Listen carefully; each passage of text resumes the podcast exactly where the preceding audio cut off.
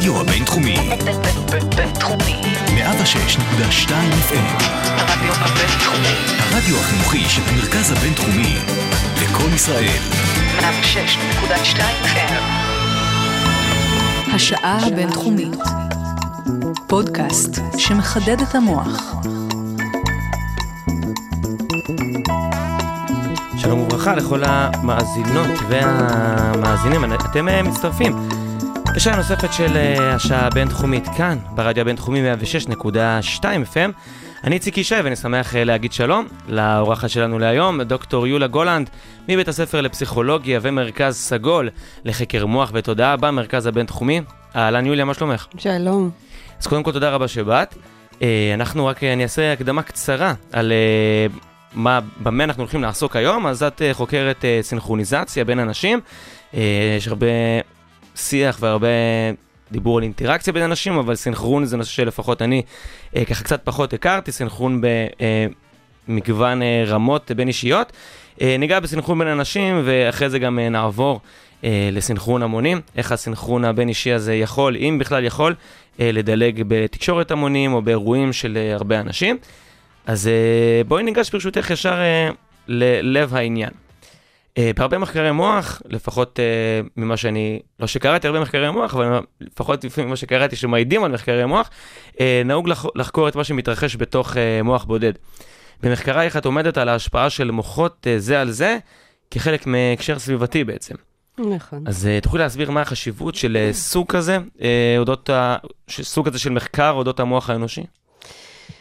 אז באמת, קודם כל זה לא רק אני, אני לא לבדי, זה עניין שהולך ומתפתח ונהיה מאוד חם בתחום המחקר העכשווי, וזה להבין יחסים אה, בין מוחות, וגם לחק... להבין את המוח הבודד כשהוא נמצא בסביבה חברתית. ואני חושבת שאפשר להבין את החשיבות של הדבר הזה אם אנחנו חושבים על ילדים, איך אנחנו באים לעולם הזה. אנחנו בתור תינוקות באים uh, תלויים לגמרי באדם אחר, כל ההישרדות שלנו תלויה בעצם באותו הורה שמספק את כל הצרכים ומייצר סביבה אופטימלית. אז אנחנו לא באים כאינדיבידואלים, אנחנו באים כאנשים שקשורים אחד לשני. הקשר הבין-אישי הזה הוא ראשוני יותר, ואם חושבים אחר כך על התפתחות של ילדים, בעצם עוברים כמה וכמה שנים טובות. עד שהם בכלל נמצאים לבד במרחב. הם כל הזמן מלווים על ידי אנשים אחרים. וזו תקופה קריטית להתפתחות המוח. אז המוח שלנו התפתח לגמרי בתוך סביבה חברתית. ולכן צריך גם לחקור אותו בתוך הסביבה החברתית בשביל להבין את המהות של הפונקציות שלו. זאת אומרת שקודם כל אנחנו, אפילו באמת בגלל הקטע הכרונולוגי, כפי שאת אומרת, אנחנו קודם כל נולדים ונוצרים כיצור שהוא חלק מחברה. לגמרי. אמ, ומה ההשפעה, כאילו, מה, מה טווח ההשפעה של החברה שמחנכת את הילד בשנים הראשונות? עד כמה זה, זה הדבר, נגיד בתור חוקרת, זו התקופה הכי קריטית לעיצוב הקשרים החברתיים, התפיסה החברתית שלה? זו התקופה הכי קריטית לעיצוב הקשרים החברתיים שלנו. בעצם הקשרים שלנו עם ההורים זה המודל שאיתו אנחנו אחר כך אה, נמשיך ונתקיים. זה נראה לי מאוד חשוב להפנות לשם את המבט, כי בתור אנשים בוגרים, אנחנו, במיוחד בתרבות שלנו, אנחנו אוהבים לתפוס את עצמנו כאינדיבידואלים, ואני אישיות בפני עצמה בלתי תלויה בשאר האנשים. אנחנו, ככה, החברה שלנו מאדירה תכונות של אינדיבידואליסטיות, אבל אם אנחנו מתבוננים היטב בהתנהגות האנושית, אנחנו רואים ש... אנחנו לגמרי קבוצתיים. אנחנו לא כאלה מיוחדים בעצם. אנחנו לא כאלה מיוחדים. אנחנו מאוד מיוחדים, אבל אנחנו מיוחדים בתוך, בת, בתוך קבוצה. כן, כמובן. במסגרת ההשפעות האלה, את מדברת על, אה, את חוקרת סינכרוניזציה. נכון. שמה מה זה בדיוק אומר? זה רמה נוספת של אינטראקציה? זה סוג אחר? מה, מה, מה זה בדיוק אומר סינכרוניזציה בין אנשים? אז הפירוש המילולי של סינכרוניזציה בין אנשים, זה אומר שאנשים מגיבים בסינכרון אחד עם השני במשך הזמן. אז אם אנחנו מסתכלים על הרמה של תנועה, למשל, כן, סינכרוניזציה נמצאה בהרבה מאוד רמות של תגובה, וזה היופי של הדבר הזה. זה נראה כמו איזשהו עיקרון מאחד, או עיקרון בסיסי של תקשורת בין אנשים. אנחנו יודעים שברמת הגוף, כשאנשים נמצאים ביחד ונמצאים באיזושהי אינטראקציה אחד עם השני, הם מתחילים לחקות אחד את השני. והם לא רק מחכים, זאת אומרת, מקבלים אותה תנוחה, אה, עושים תנועות דומות, הם ממש מתאימים את התנועות הקטנות שלהם אחד לשני בזמן. הם נעים בסינכרון אחד עם השני. כמו ריקוד משותף, אבל מאוד מאוד בווליום נמוך, כן? אנחנו לא רוקדים כן. בזמן אינטראקציה, אנחנו עדיין מזיזים את הגוף שלנו. אבל, אבל כשאת אומרת הם מגיבים ביחד, זה מגיבים אחד לשני, או מגיבים לאירוע חיצוני ששניהם מגיבים אליו במידה שווה? גם וגם. גם וגם, אבל בעיקר, בעיקר מה שאנחנו חוקרים אה, זה לאו דווקא מה שנמצא בערוץ המרכזי של התקשורת, אלא מה שמתרחש ברקע. זאת אומרת שהערוץ המרכזי בינינו עכשיו זה השפה. כן, אנחנו נמצאים באיזושהי תקשורת ורבלית. בזמן הזה הגוף שלנו זז. ואם אנחנו מודדים בדיוק רב מאוד איך הגוף שלנו זז, אנחנו נראה שהוא זז בסינכרון עם האדם האחר. אותו דבר קורה במערכות פיזיולוגיות. Uh, קצבי הלב שלנו מסתנכרנים, הנשימה שלנו מסתנכרנת, uh, ואם אנחנו עולים במעלה המורכבות, אז גם אזורים שונים במוח שלנו מסתנכרנים. הפעילות העצבית ביני לבינך כרגע היא משותפת, היא מסונכרנת. ככל שהיא תהיה יותר מסונכרנת, כך אנחנו נבין אחד את השני יותר. אני מאוד מקווה שגם הפעילות המוחית של המאזינים שלנו כרגע מסונכרנת עם הפעילות המוחית. ניגע בזה גם בהמשך, ביכולת, אם יש יכולת להעביר סנכרון כזה גם מבעד לתקשורת המונים ולא רק בקשר ישיר, אבל אני רוצה רגע להתעכב ברשותך, אמרת שנגעת פה בהרבה רבדים פיזיים נגיד, של סנכרון, אמרת במוח, בלב, בגוף. בגוף. כששלחת לי את הנושא, הגדרת את זה כשכלי, רגשי ופיזי. Mm-hmm. אז את מדברת על, של, על שלושת האלמנטים האלה כאלמנטים פיזיים, או שיש פה גם אה, בסנכרון הזה אלמנטים שהם אלמנטים אה, נפשיים, לדוגמה? פיזי ונפשי זה אותו דבר. אני חוקרת מוח, אתה יודע, ההתקיימות שלנו היא מתרחשת באולם פיזיקלי ביולוגי. לחלק מהתהליכים הפיזיים אנחנו קוראים תהליכים שכליים, כי זה הביטוי שלהם כן, ככה אנחנו מרגישים אותם כמחשבות, כשדות של משמעות. תהליכים אחרים הם תהליכים רגשיים, תהליכים אחרים הם תהליכים גופניים, אבל בבסיס של הכל זה ביולוגיה. זה, אז, אז זה לא באמת משנה, ברגע שיש את הסנכרון הזה בכל הרמות, אז... כן, זה כן משנה, כי כל אולם כזה והייחוד שלו והחוקיות שלו, כן, והם ד... לאו דווקא מסונכרנים ביניהם, כן, אנחנו יכולים למשל איתך להיות מתואמים עכשיו לגמרי. ברמה קוגניטיבית של מעבר מידע קוגניטיבי, אבל מנותקים ברמה רגשית. Uh, כן, סינכרון באחת הרמות האלה לא מחייב סינכרון בשעה. במה זה תלוי אז? באמת כל אינטראקציה, כל מפגש עם אדם אחר, זה עולם ומלואו. והוא מושפע מהמון המון גורמים והמון מרכיבים, מה הקשר בינינו, מה הקליקה בינינו, האם יש כימיה, האם יש רקע משותף, האם אנחנו דוברים אותה שפה. אז איך את כבר יכולת להגיד, לצאת מנקודת ההנחה שאת ואני כרגע מסונכרנים, בגלל שאנחנו מנהלים אה, שיחה באותו קצב? גם. שזה מאוד חשוב, okay. אוקיי. ואנחנו רואים באמת, אם כבר נגעת בנושא של הקצב, אנחנו רואים תופעה שכאשר אנשים יש להם הפרעה בקצב הדיבור, קצב זה אה, מפתח מאוד חזק לסינכרון. כן, אם אנחנו חושבים מה זה סינכרון, עלייה וירידה בזמן משותפת, אז קצב זה הדבר שבעצם אינהרנטי לכל פעילות מסונכרנת. אז אנשים שיש להם הפרעה בקצב הדיבור, מאוד קשה לקיים איתם תקשורת זורמת. המוח שלנו כמו נתקע על כל מדרגה כזאת ולא מצליח לעבור חלק, ואז קשה מאוד לייצר סינכרוניזציה של מידע קוגניטיבי, נגיד, ברמה של אה, משמעות, אבל ברמה של, זה בוודאי משפיע גם על הרגש. עכשיו, אם אנחנו מסתכלים עלינו, אני מניחה שיש בינינו סינכרון. קודם כל, יש לנו עניין משותף, כן? לפתוח פה נושא מסוים בצורה מעניינת ומקיפה. Uh, לשנינו יש רקע משותף, כי אתה קראת את המאמרים, ואני כתבתי חלק מהמאמרים ושל... ובחרתי אותם. אה, אנחנו מדברים את אותה שפה, אנחנו נמצאים באותו קונטקסט, ו... וחוץ מזה יש תחושה שהשיחה מתנהלת היטב. אנחנו בסדר. אנחנו בסדר. כן, אני, אני תוהה על זה, את בעצם אומרת שאת יוצאת מנקודת הנחה שיש איזשהו סנכרון, את גם אומרת שהכל בעצם אה, פיזיולוגי, אה, אז, אז בעצם, מה זה, זה נובע מזה שפשוט כולנו מכונה דומה. כאילו מצד אחד ככה זה נשמע לי, מצד שני אמרת שזה תלוי גם בהרבה הקשרים אחרים. אז עד כמה הסנכרון הזה הוא בעצם גם מעיד על קרבה נפשית, על קרבה פיזית, כאילו, על קרבה רגשית אולי. אה, הוא יהיה יותר גבוה ויותר משמעותי בין זוג אוהבים מאשר בין אנשים, אה, הסנכרון הפיזי הזה? כן. תראה, ברמה, יש כמה רמות של התייחסות, כן? כן, במודלים התיאורטיים זה באמת כך. שהיכולת ההסתנכרנות בין אנשים שקרובים, שחיים ביחד uh, תקופה, שיש ביניהם היסטוריה משותפת, הסיכוי לסינכרוניזציה שם יותר גבוה. אבל חשוב מאוד לזכור כי שסינכרוניזציה מושפעת גם מהרבה דברים שקורים עכשיו. אז uh, למשל, אתה שפגשתי אותך פעם ראשונה בחיי, סביר להניח שהתקשורת בינינו תהיה חלקה יחסית.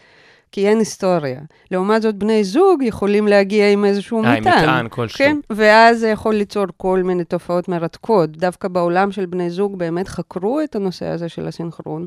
אפשר להגיד שזה התחום המייסד, שם התחילו לחקור את זה. מה זאת אומרת תחום סינכרון- המייסד?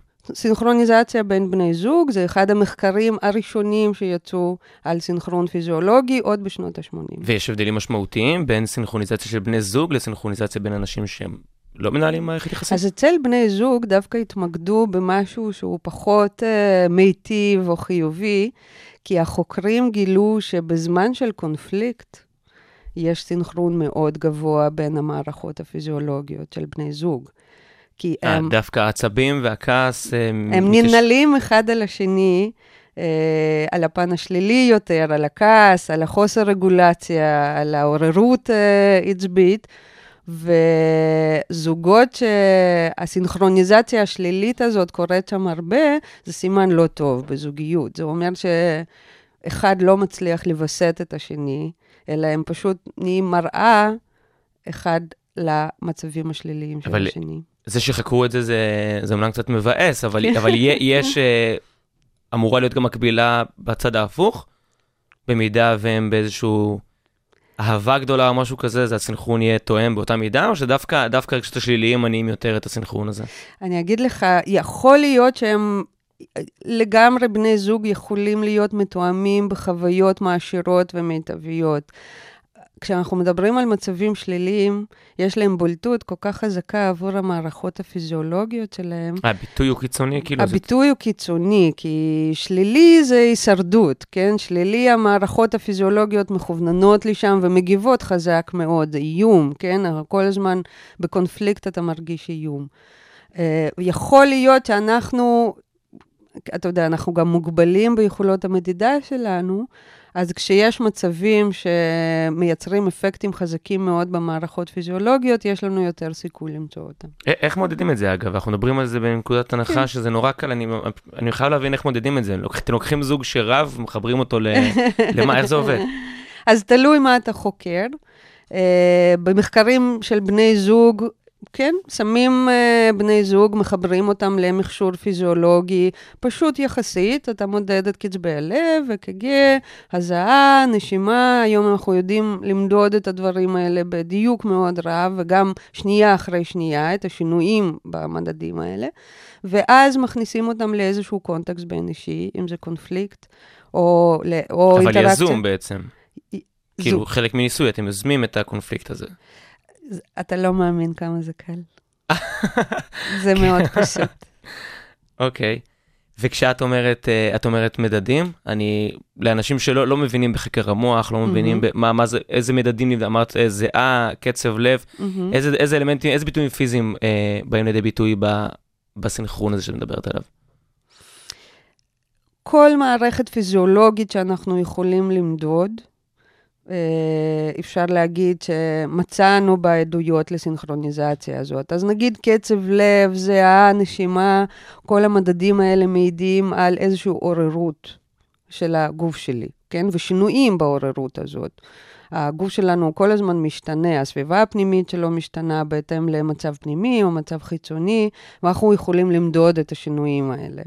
ברמה של המוח זה כבר יותר מאתגר לייצר אינטראקציה כשסורקים לך את המוח, אבל uh, באמת יש פרדיגמות מתקדמות היום לעשות גם את זה, או, או שמשתמשים בשני מגנטים. כן, מגנט FMRI, זה סורק FMRI, זה מה שמאפשר לנו להקליט את הפעילות העצבית שלנו במוח, פעילות מוחית.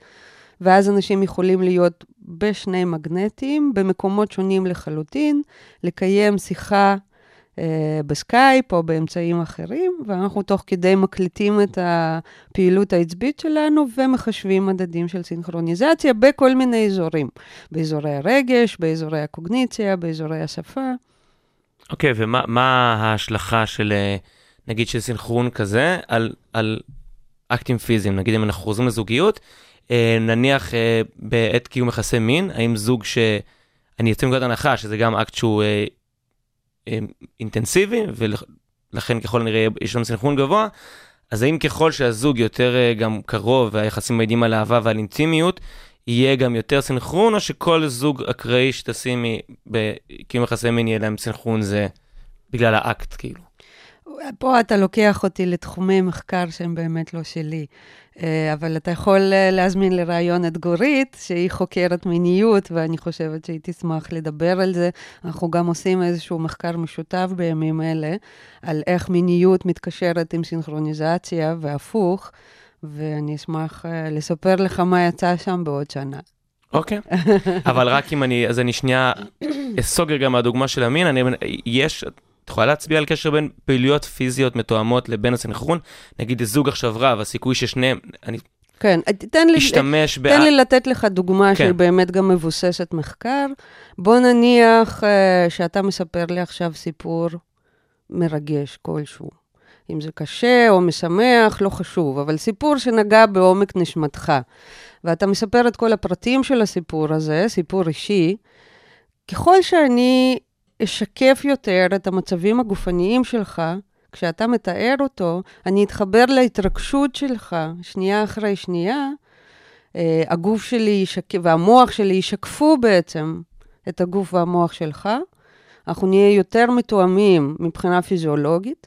אני אתחיל לתפקד בתור מקשיבה קשובה, אני אתפקד קצת כמו באמת מראה של המצבים שלך, יהיה בינינו סינכרון גבוה ותהיה אה, רמת אמפתיה גבוהה בינינו, אני אבין יותר את הסיפור שלך, אני אתחבר חווייתית גם לסיפור שלך. כל זה דרך ערוצי התקשורת של סינכרוניזציה. זאת אומרת, סינכרון זה קודם כל בעיניי, כן, אה, זו שפת תקשורת בין שני אנשים. ככל שהיא תהיה ביטויים יותר אה, גדולים, אמרת שפת גוף, אה, ככל שתשקפי יותר את הסיפור שלי, ככה בעצם זה יהיה ברמה וכמובן שככל שתביע יותר, כך יהיה לי גם יותר סיכוי להסתנכרן. אה, יותר קל לקלוט ולהגיב. כאילו. בוודאי. כאילו. אוקיי. אז ככה טיפ לך ולמאזינים, אם אתם רוצים שיתחברו לסיפורים שלכם, תשתמשו בהרבה ביטויים גופניים, בתיאור של הצמרמורת שעברה בכם, הכתפיים שהתכווצו, האנשים שמקשיבים לכם. ישקפו את המצבים הפיזיים האלה בגופם. תיאורים פיזיים, את אומרת. ככל שאתה מתאר יותר תיאורים פיזיים, כן. אתה בעצם אה, מניע את המערכות שעומדות ממתחת, המערכות האלה מתחילות להסתנכרן, ואז ההבנה נהיית הבנה רגשית, חווייתית, בין שני האנשים, ולא רק הבנה קוגניטיבית של שפה. אוקיי, okay, ממש מהנקודות הזאת אני רוצה להמשיך מיד אחרי הג'ינגל הקצר והשיר הראשון שלנו להיום.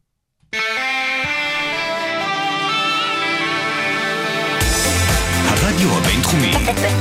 בינתחומי. 106.2 FM. 106.2 FM.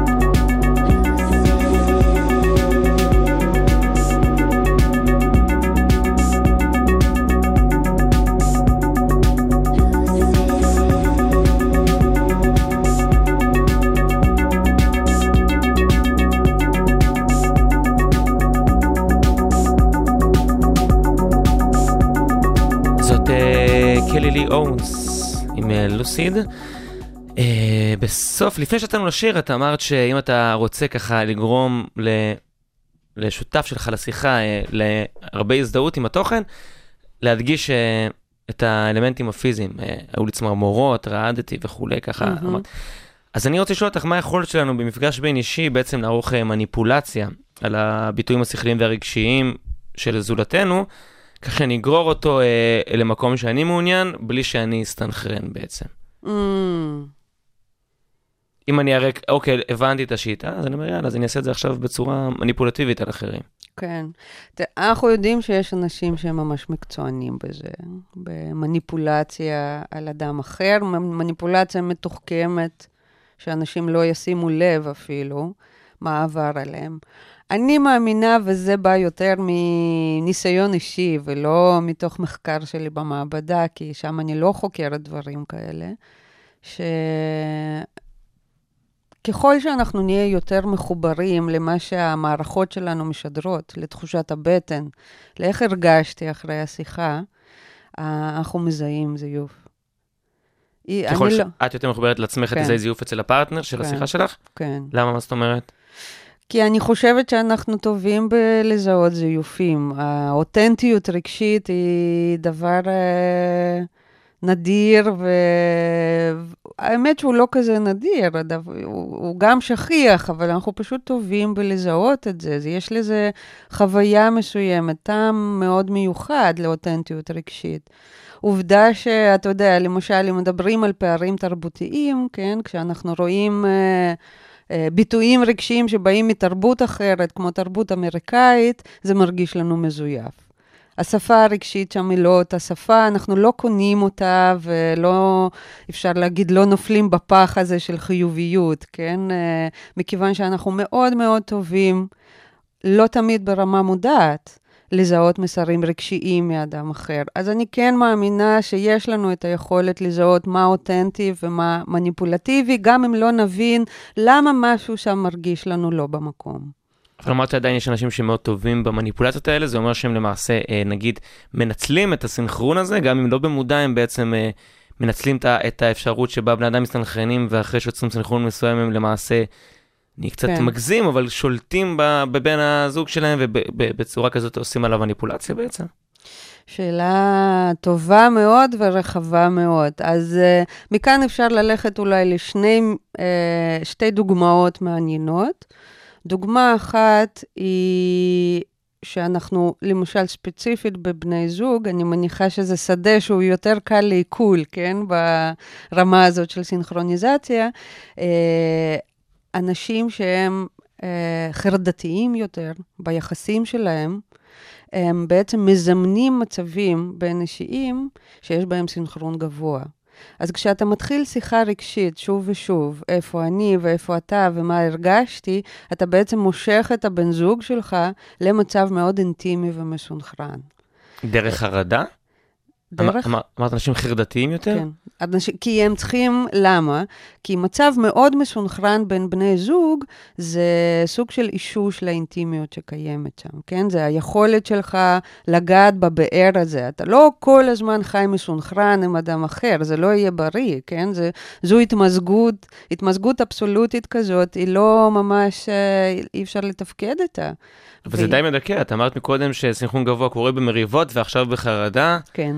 אז עוד, עוד פעם אנחנו חוזרים לזה שזה דווקא נובע ממקומות שליליים, ממקומות של אה, הישרדותיים יותר? Uh, פשוט צריך לק- תמיד לקחת דברים בקונטקסט. אז היה סינכרון, זה לא, לא תוכל להגיד אם זה היה טוב או רע, כן? אם זה היה טוב או רע. מה זאת אומרת אם זה היה טוב או רע? צריך- אתה לא יכול להגיד חד משמעית, סינכרון בין אנשים זה טוב. ממש לא. אה, יכול להיות שזה, הסינכרון הזה הוא סינכרון שלילי בכלל. יכול להיות שהוא נובע מחרדת יתר, ואז אתה כל הזמן מושך את הבן זוג שלך למצבים אינטימיים מסונכרנים, ועובר את הגבול שם. יכול להיות שאתה, אה, דרך הסינכרון הזה, משיג סוג של ציות והשפעה מרובה על אנשים אחרים, שזה גם לא דבר בריא.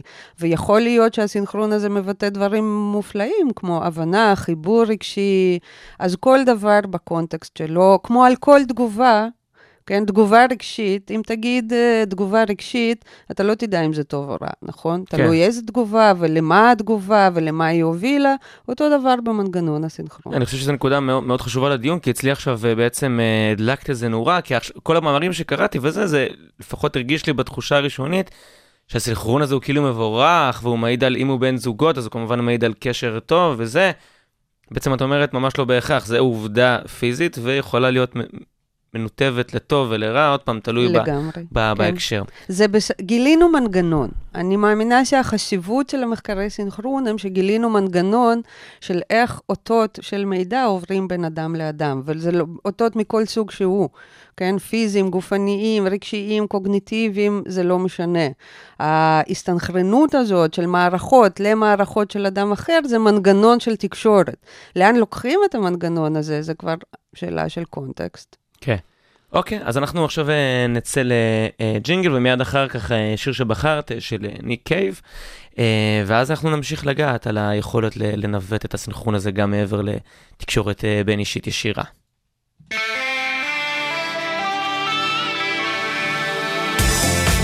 הרדיו הבינתחומי, בינתחומי. 106.2 FM, הרדיו הבינתחומי. הרדיו החינוכי של המרכז הבינתחומי, לקום ישראל, 106.2 FM. בואו להיות שומעים חופשיים בשעה הבינתחומית. כל הפרקים ב iTunes ובאתר.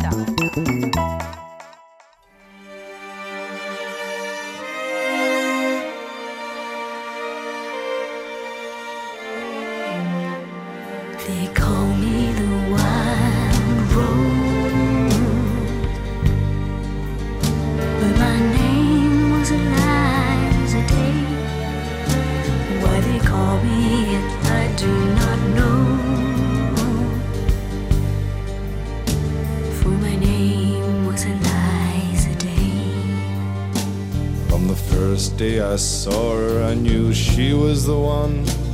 She stared in my eyes and smiled.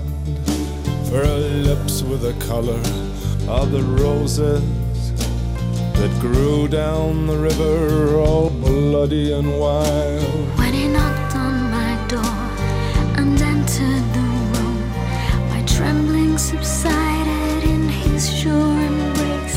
He would be my first man, careful hand, he wiped out the tears that ran down my face. They call me the wild rose. But my name was Eliza Day. Why they call me that I do not know.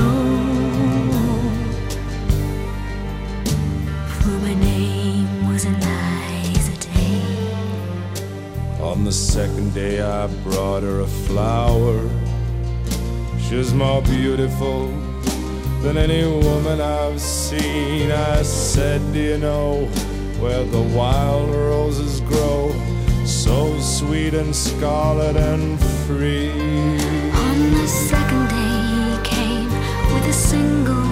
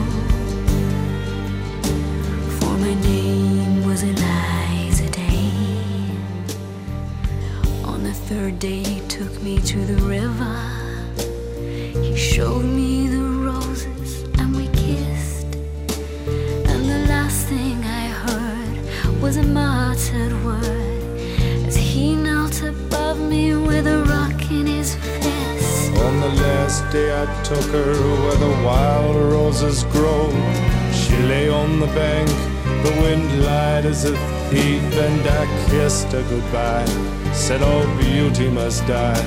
And I leant down and planted a rose between her teeth.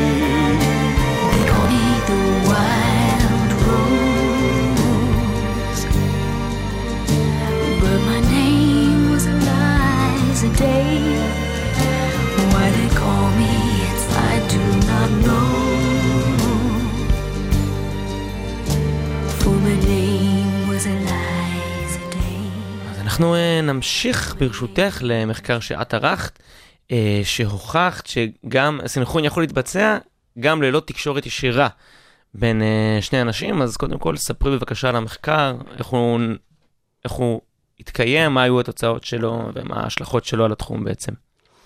בסדר גמור. זה באמת אחד המחקרים אה, שערכנו ממש בתחילת הדרך.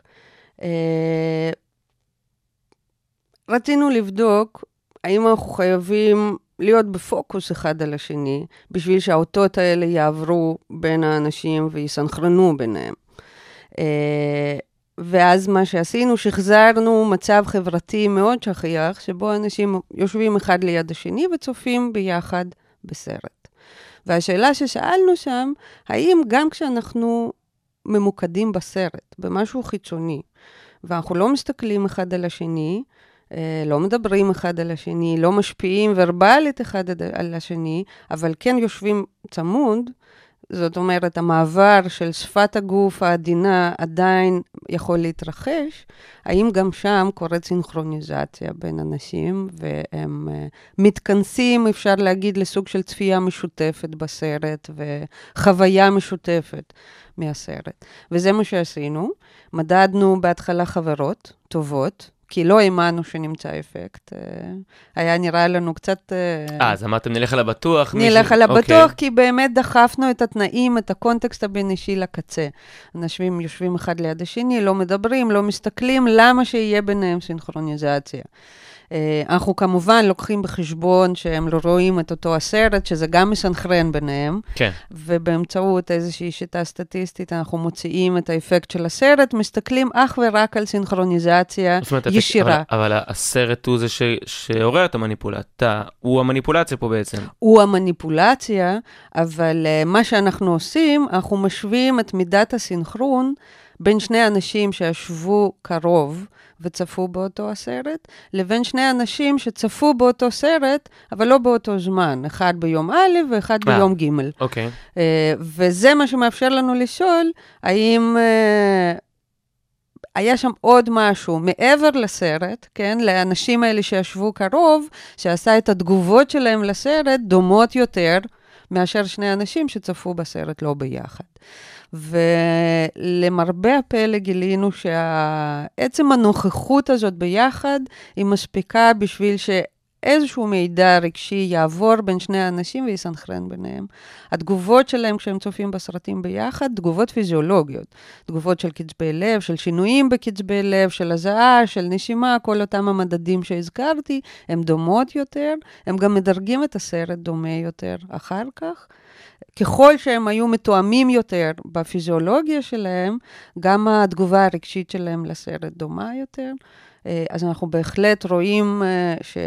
זה עדיין מתקיים גם בסביבה גבוהה. חברתית מינימלית. היום שחזרנו, לא היום, שנה שעברה, במשך כל השנה, שחזרנו את הניסוי הזה בין אנשים שלא מכירים אחד את השני. זאת אומרת, פעם ראשונה נפגשו במעבדה, אוקיי. ועדיין אנחנו מוצאים עדות חזקה מאוד לזה שהסינכרוניזציה ביניהם וואו. מתרחשת. עכשיו, הסינכרוניזציה הזאת היא, היא מתרחשת באופן אה, שווה לסינכרוניזציה ב- בקשר ישיר, או ש...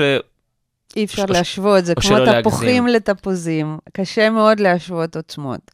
למה מבחינת מדדים, את אומרת, אם הכל הרי מדיד, אי אפשר, אי אפשר להגיד, אוקיי, כשהם דיברו ביניהם היה אה, מדדים גבוהים, וכשהם ראו סרט בנפרד היה מדדים...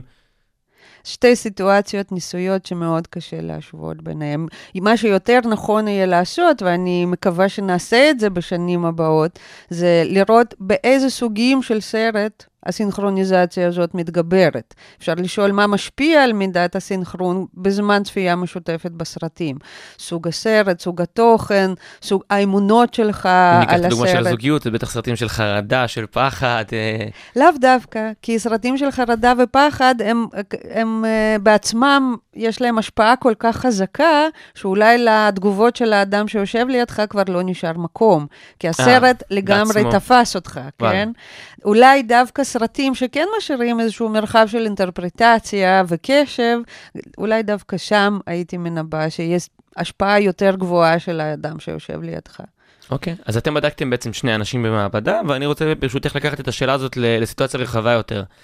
על עשרות, מאות או אלפי אנשים שנמצאים באירוע, כן. אה, אם זה יכול להיות אירוע דתי, או מהמם. מופע, קונצרט, רוק, כן. או whatever, שבעצם מושפעים ממשהו שהוא כמו הסרט, כביכול מאיזשהו מהמם. אלמנט חיצוני שמיועד לגעת להם, להזיז בהם משהו ברגש.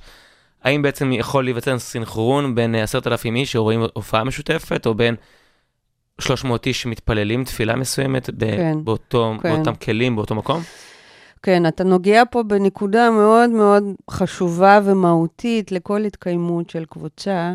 תדמיין לעצמך אולם מלא אנשים, אוקיי? אז הדבר הראשון שאתה מדמיין זה כאוס, אה, כל אחד מדבר, פונה לך לזה, מדבר עם זה, מדבר עם ההוא, יש איזו תזוזה כאוטית באולם.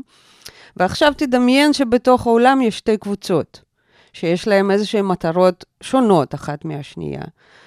איך זה נראה לך בדמיון? איך תזהה את הקבוצות האלה? לפי ההתנהגות, הסוג דיבור, האינטראקציה בין נגיד, אין הפרטים? לך, אתה לא שומע את הדיבור שלהם, אתה עומד על מרפסת גבוהה מאוד וצופה בהם מלמעלה. והן מעורבבות זה בזה? הקבוצות כאילו, זה, הן לא עומדות בנפרד.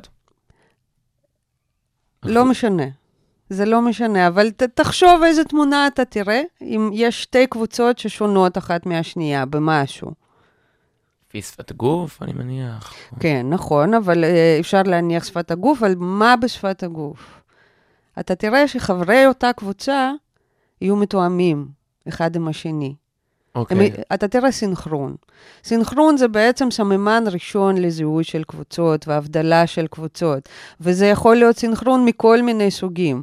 למשל, אם מישהו מרכזי בקבוצה שלהם מתחיל לדבר, אז סביר להניח שחברי אותה קבוצה יסובבו את הראש לכיוון שלו, כן? Uh, לעומת קבוצה אחרת. אולי הם יהיו לבושים באותה צורה. אם הם בזמן הזה מאזיקי, מאזינים לאיזושהי מוזיקה שמאפיינת את הקבוצה שלהם, הם ינועו בסינכרון למוזיקה הזאת לעומת הקבוצה האחרת. סינכרון זה ממש, אפשר להגיד שזה uh, מאפיין מכונן של קבוצה. Uh, אנחנו רואים את זה בעולם החי לגמרי, להקות של דגים. מה מגדיר להקה של דגים? סינכרוניזציה בהתנהגות. ויש המון מחקר על זה, כן? איך הסינכרון הזה הוא לא מנוהל על ידי איזושהי החלטה של חברים, אלא פשוט מתרחש בצורה הכי ספונטנית בין חברי הקבוצה. זה מה שעוזר להם להתנהל כקבוצה, להגיע ביחד לאותו מקום, ליהנות ביחד מאותם משאבים. סינכרון הוא מהותי לקבוצה. לפי מה שאת אומרת, בעצם אני חושב עכשיו על אירועים כאלה גדולים, שנניח מהמם. כולם שייכים לאותה קבוצה, נגיד כן, כולם בני אותה דת, מתפללים את אותה תפילה, או כן. קהל של אותו אומן, כן, ובעצם אני, אפשר לראות שאנשים בעצם מאמצים אה, אה, תנועות פיזיות זהות, מאוד. בטקסים דתיים, כן. במסיבות כן. אה, מסוג מסוים, בהופעות כן. מסוג מסוים, כן. זה בעצם סוג של אה, ביטוי פיזי לסנכרון הזה? זה ביטוי וכינון של קבוצתיות, כי מה שקורה, תחשוב על קבוצה שמבצעת תנועות משותפות, ואנחנו יכולים לחשוב על אינספור דוגמאות, טקסים, שירה בציבור, אה, יום העצמאות, כן, צעידה, אה, מסיבת טראנס, כמובן שתפילה, אה, עבודה משותפת בשדה. כל הקבוצות האלה, כל הפעולות החברתיות האלה, מתאפיינות בכך שאנשים עושים תנועה מסונכרנת אחד עם השני. אה, בזמן הזה, המערכת הפעולה שלי ומערכת התפיסה שלי של אדם אחר משדרות על אותו גל. מה שאני עושה, אני רואה שהאחר עושה. זה מגביר בצורה בלתי רגילה את הדמיון בינינו עבור המערכות שלי, כן? אה, וזה מגביר תחושה של שייכות, תחושה של אחדות, תחושה של לכידות קבוצתית. אה, סינכרון הוא האמצעי הכי חזק שיש לייצר לכידות קבוצתית. זה, זה בעצם משרת באופן ישיר את המטרה, בין אם זה מסיבת טראנס או תפילה, זה בעצם, הסינכרון הזה משרת את המטרת כן. האחדות והחיבור לערך העליון, שאנשים יתכנסו למטרה בעצם... משותפת, כן. אוקיי, אז אנחנו נצא לעוד uh, ג'ינגל קצרצר, ואז uh, שיר של אילביס, ואז uh, ננסה לתהות האם יש, אם אפשרי, להעביר את הסינכרון הזה מאנשים שנמצאים באותו מקום לאנשים שבכלל נמצאים במקומות שונים, דרך תקשורת המונים ו- וכולי. אוקיי.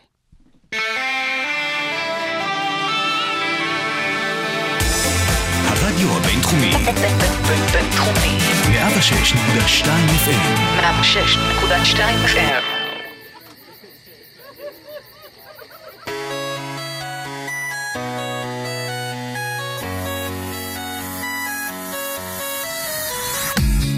Dog goes woof, cat goes meow, bird goes tweet, and mouse goes squeak. Cow goes moo, frog goes croak and the elephant goes toot. Ducks say quack, and fish go blub, and the seal goes ow, ow, ow. But there's one sound that no one knows. What does the fox say?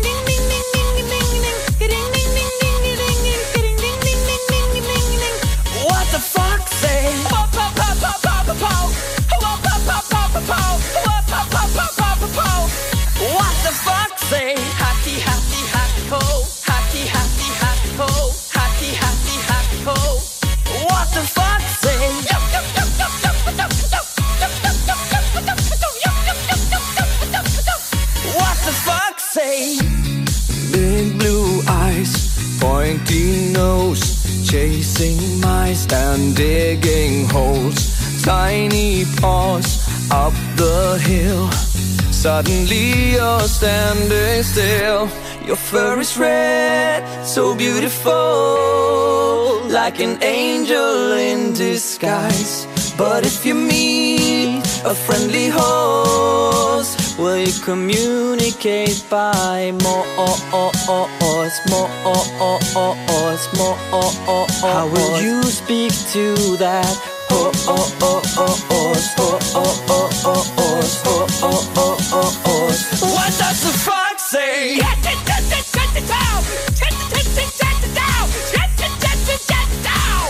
What the frog say?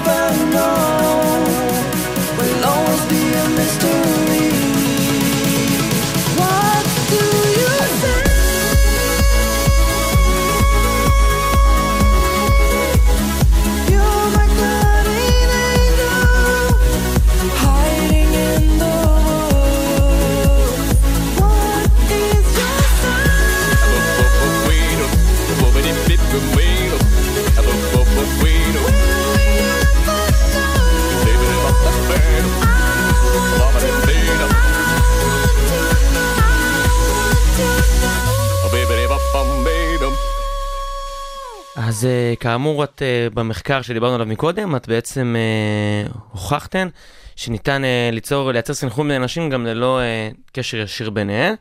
אז אני רוצה לתהות האם אפשר בעצם לקחת את זה צעד אחד קדימה, והאם אפשר לעורר אה, סנכרון בקרב אנשים, גם כשהם בכלל נמצאים באותו מקום, ולא רק בין, אנשים, אה, בין שני אנשים בודדים, אלא בין ההמונים. אם ניקח את הדוגמה של הסרט שעשיתם בניסוי, אני עושה מניפולציה בדמות תעמולה כלשהי או משהו כזה, האם אני בעצם מצליח ליצור סנכרון בין כל מי שצופה בזה? בטח. כי שוב, סינכרון זה שפה. זה שפה של תקשורת. אז uh, למשל, uh, מחקר שאני יכולה לחשוב עליו שהוא מאוד מאוד רלוונטי למה שאתה אומר, זה מחקר שבו uh, השמיעו לאנשים נאומים פוליטיים, נאומים של uh, פוליטיקאים כריזמטיים יותר או פחות, וסרקו את הפעילות המוחית של אנשים בזמן שהם הקשיבו לנאומים האלה, וחישבו סינכרוניזציה בין המאזינים, שהם לא, הם לא האזינו ביחד באותו הם לא האזינו ביחד, אוקיי. כן, הם רק האזינו לאותו נאום. אז המוח שלהם הסתנכרן אחד לשני, לא בגלל שהיה ביניהם קשר ישיר, אלא בגלל שהם קיבלו את אותו תזרים מידע, וזה הנאום הפוליטי. אה, שזה בנוי גם מהתוכן, גם מהקצב, גם מהאינטונציה, של כל, כל ה... בדיוק. ש... וכל הדברים האלה משתנים שנייה אחרי שנייה, והשינויים האלה מנהלים מאוד את המוחות של אנשים. אנשים נהיים בעצם לוקט, נעולים לגירוי שהם מקבלים, לנאום שהם שומעים. אז, אה, אבל החשיבות של המחקר הזה, זה לא רק בזה שהם הראו שהמוחות באמת מסתנכרנים, המוחות של מאזינים מסתנכרנים לנאומים האלה, אלא ככל שהדובר היה כריזמטי יותר, ולנאום הייתה השפעה חזקה יותר, והם כימתו את זה על ידי כל מיני מדדים התנהגותיים, ככה המוחות של המאזינים הסתנכרנו יותר. עוד פעם, ככל שהדובר היה, כריזמטי יותר, הנאום היה חזק יותר, אז הסנכרון היה גבוה אז יותר. הסינכרון היה גבוה יותר. זאת אומרת, אם אתה דובר כריזמטי, שיודע להשתמש במדיום הזה של uh, העברת מסרים דרך קול, uh, אתה יכול לשלוט במוחות של המאזינים שלך לחלוטין, ואיזה מסר אתה תצעוק לשם, האם זה יהיה מסר חיובי או מסר שלילי, ולאן זה ייקח את האנשים, זה כבר שוב שאלה של קונטקסט. אבל uh, הקול, הנאום, זה לגמרי מדיום שיכול לסנכרן מוחות. אז אנחנו בעצם בסך הכל לא, לא יותר ממכונות, אה, כמו שחוזרים לתחילת השיחה, אנחנו בעידן שכולם מאוד uh, מתגאים באינדיבידואליות, וזה בסופו של דבר, אנחנו מכונות די דומות, שבאמצעים uh, מסוימים ניתן לנווט אותנו כן. בצורה די המונית, אה? כן, אני מאוד לא מתחברת לדימוי של המכונה, אנחנו בסך הכל מגיבים בצורה קונסיסטנטית לעולם, אנחנו חייבים את זה, אנחנו לא יכולים להמציא את עצמנו, את התגובות שלנו כל שנייה מחדש, כי אנחנו צריכים לחיות את החיים, ובשביל החיים צריך איזושהי רמה של קביעות וחוקיות, ומי שמבין את החוקיות הזאת, הוא פורץ את המטריקס, כמובן. ואז זה בעצם, אה, אפשר להגיד ככה שזה זה הבסיס לתעמולה, הבסיס לפרסום אולי, כן. הדברים האלה? כן, כן. אה, אוקיי, אז עכשיו אני רוצה לשאול עוד שלב, שבדיוק נובע ההמשך של זה, מה הדילוג הזה בין סנכרון לבין הנאה לפעולה הוא מיידי? מהמם. כאילו, אם אנחנו עכשיו לוקחים את זה לתעמולה ולפרסומים, הצלחתי לגייס אנשים שאני אומר, אוקיי, אני שולט בקצב, מה היכולת שלי עכשיו להניע אותם לפעולה מסוימת? שאלה נהדרת. לא יודעת, כן? לא, לא מכירה גם את תחום המחקר הזה, אבל אם אני עוברת לרמה של ניחושים ודעות שלי, אה, אני חושבת שבהחלט כן. אה, אם כרגע סינכרנת אנשים, כן? ויצרת סינכרון ביניהם, אה, ועכשיו תשאל אותם, אוקיי, עכשיו בואו נלך ל... ונעשה, בעצם להגיד כן, להיענות לבקשה כזאת ממקור הסינכרון שלך, זה, זה מאוד טבעי. זו גם תהיה סוג של התנהגות מסונכרנת בין חברי הקבוצה, נכון? אם אתה נמצא בקבוצה והקבוצה הזאת מסונכרנת, אם אחד החברים יגיד בואו נעשה, הסיכוי הרבה יותר גדול שתסכים לבואו נעשה, מאשר אם אתה נמצא לבד. זה במידה והם נמצאים ביחד, אבל אם אנחנו חוזרים לדוגמה שבה לא נמצאים ביחד, אבל זה לא משנה, עושה כאשר הם בקבוצה, קבוצת פייסבוק זה גם ביחד. אז אין שם את המימד של הפיזיות, אבל הם מחוברים דרך אמצעים אחרים. ואם הם לא מודעים אחד לקיומו של זה, נגיד אני, אני משדר בטלוויזיה מסר, את קולטת אותו בבית שלך, מישהו אחר קולט אותו בבית שלו, אתם לא מודעים זה לקיומו של זה, ואז אני קורא לכם לנוע לפעולה, בעינייך יהיה לזה פחות אפקטיביות, כי אתם לא... כי אני אתם חושבת- לא תראו אחד את השני. אני חושבת, ושוב, אנחנו כל כך בתחום הספקולציה כאן, אה, אבל אני חושבת שמי שרוצה להניע קבוצה לפעולה, הוא יזכיר לצופים או למאזינים שהם קבוצה. הוא יעלה את זה למודעות, הוא לא יגיד אתה, הוא יגיד אתם או אנחנו. אה, כאילו בשם הסנכרון חייבים כל הזמן לשדר לאנשים שהם חלק כי ממשהו מסרים שקורה. קבוצתיים, הם, אה, שוב, הם מעלים את הקבוצתיות הזאת, את הלכידות הזאת, וכאשר אתה קבוצה, הרבה יותר קל להשפיע עליך. כן. אוקיי. אני אגיד לך, אני ראיתי השבוע איזה משהו, זה לא קשור באופן ישיר, אבל זה קפץ לי תוך כדי שקראתי את המחקרים, וזה ראיתי שהשבוע התפרסם שבת אח- 11 חודשים נרצחה בשידור חי בפייסבוק. אה, ואז אנחנו עכשיו דיברנו על תעמולה ועל פרסום, ופתאום אמרתי, יש בעצם סיכוי שהיכולת, אנחנו מדברים על סינכרון המונים, על היכולת אה, לגרום לחרדה בקרב ההמון, או לרגשות כאילו אה, קיצוניים, בעצם עברה לכל אחד ואחד מאיתנו. אם, אם, אם הרי אמרת ש- שהסינכרון הזה יכול להתקיים גם, גם ללא. אמ, ל- ללא קשר ישיר, אמרת כנראה זה יותר חזק במידה והמנהיג יהיה כריזמטי מהמם, וכולי. מהמם. אז אני חושב שאולי המקבילה לכריזמה זה משהו מזעזע בצורה מהמם. קיצונית. כאילו עורף ראשים של דאעש לא צריך להיות כריזמטי בשביל. לעורר חרדה, מספיק שהוא עושה מעשה קיצוני. זה לגמרי נכון. אתה מספר מקרה מזעזע. אה, במובן מסוים הרבה יותר קל לי לקבל אה, פעיל דאעש אה, מאשר מקרה שאתה מתאר. כן, בוודאי. אה, תראה, יש פה כמה רמות מעניינות. קבוצה מסונכרנת היא מדיום נהדר להעברת מסרים. כי ברגע ששתלת את המסר באחד מחברי הקבוצה, המידע אוטומטית מתפזר לשאר החברים. זו המהות של קבוצה מסונכרנת, לא משנה מהי. האם זה אנשים, האם זה נוירונים במוח שעובדים כרשת, האם זה אוסף של חברות שעובדות כתאגיד. כל זה דוגמאות למערכות מורכבות שגם אה, מתקשרות דרך הסינכרון. ישראל, למשל, זו קבוצה מאוד מסונכרנת, מכל מיני סיבות היסטוריות. מדינת ישראל? מדינת ישראל, וואלה. כן.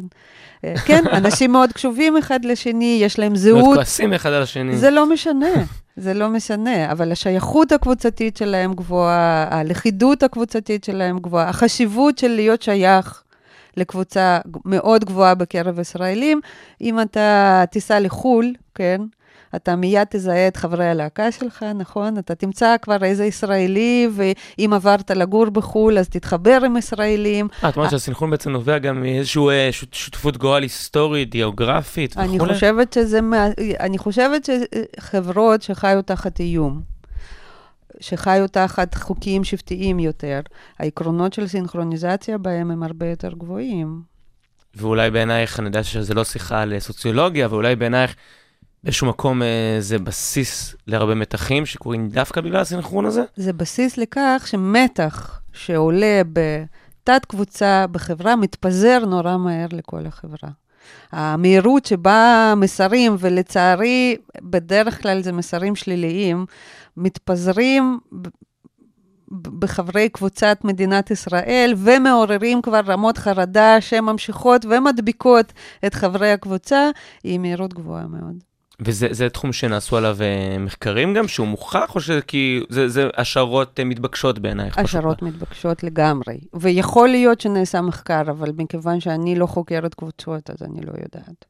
אוקיי, אז אתה העלית דוגמה מרתקת בעיניי, של החברה מהמם. הישראלית, ואם נחבר את זה שנייה לדוגמה של הפייסבוק, אני בעצם רוצה לסיום, ככה בכמה מילים, ברגע שהבנו שיש את המודעות הזאת לסנכרון, זה קורה, יש לזה השפעה, במיוחד גם עם, ה- עם המדיה.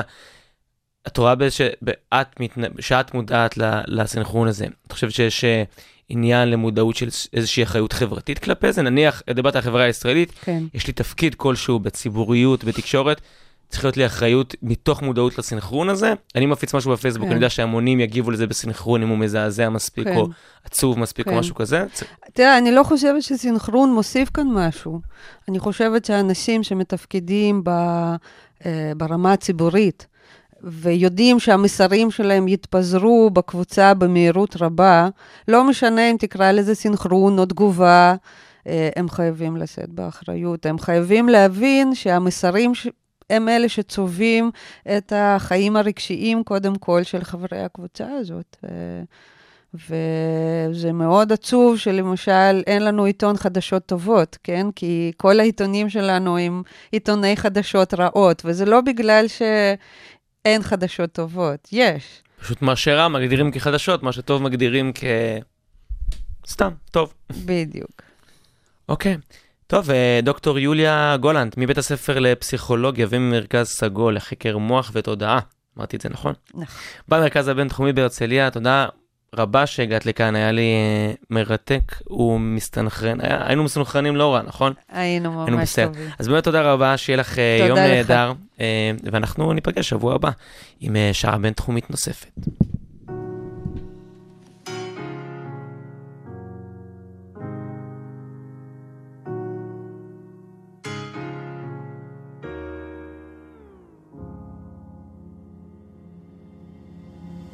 Dites-moi d'où il vient. Enfin, je saurai où je vais. Maman dit que lorsqu'on cherche bien, on finit toujours par trouver. Elle dit qu'il n'est jamais très loin, qu'il part très souvent travailler. Maman dit travailler c'est bien, bien mieux qu'être mal accompagné. Pas vrai? Où est ton papa? Dis-moi où est ton papa? Sans même devoir lui parler, il sait ce qui ne va pas. Ah sacré papa, dis-moi où es-tu caché? Ça doit faire au moins mille fois que j'ai compté mes doigts. Eh, Où t'es papa, où t'es? Où t'es papa,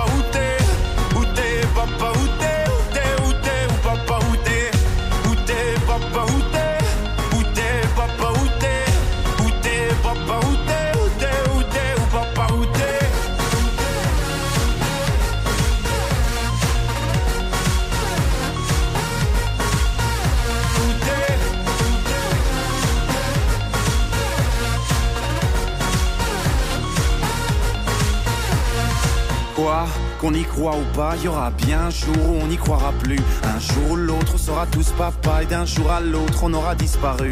Serons-nous détestables? Serons-nous admirables? Des géniteurs ou des génies Dites-nous qui donne naissance aux irresponsables Hein Dites-nous qui. Tiens, tout le monde sait comment on fait des bébés Mais personne sait comment on fait des papas. Monsieur, je sais tout, on aurait hérité, c'est ça. Faut le sucer de son pouce ou quoi? Dites-nous où c'est caché, ça doit Faire au moins mille fois qu'on a bouffé nos doigts. Eh Où t'es papa,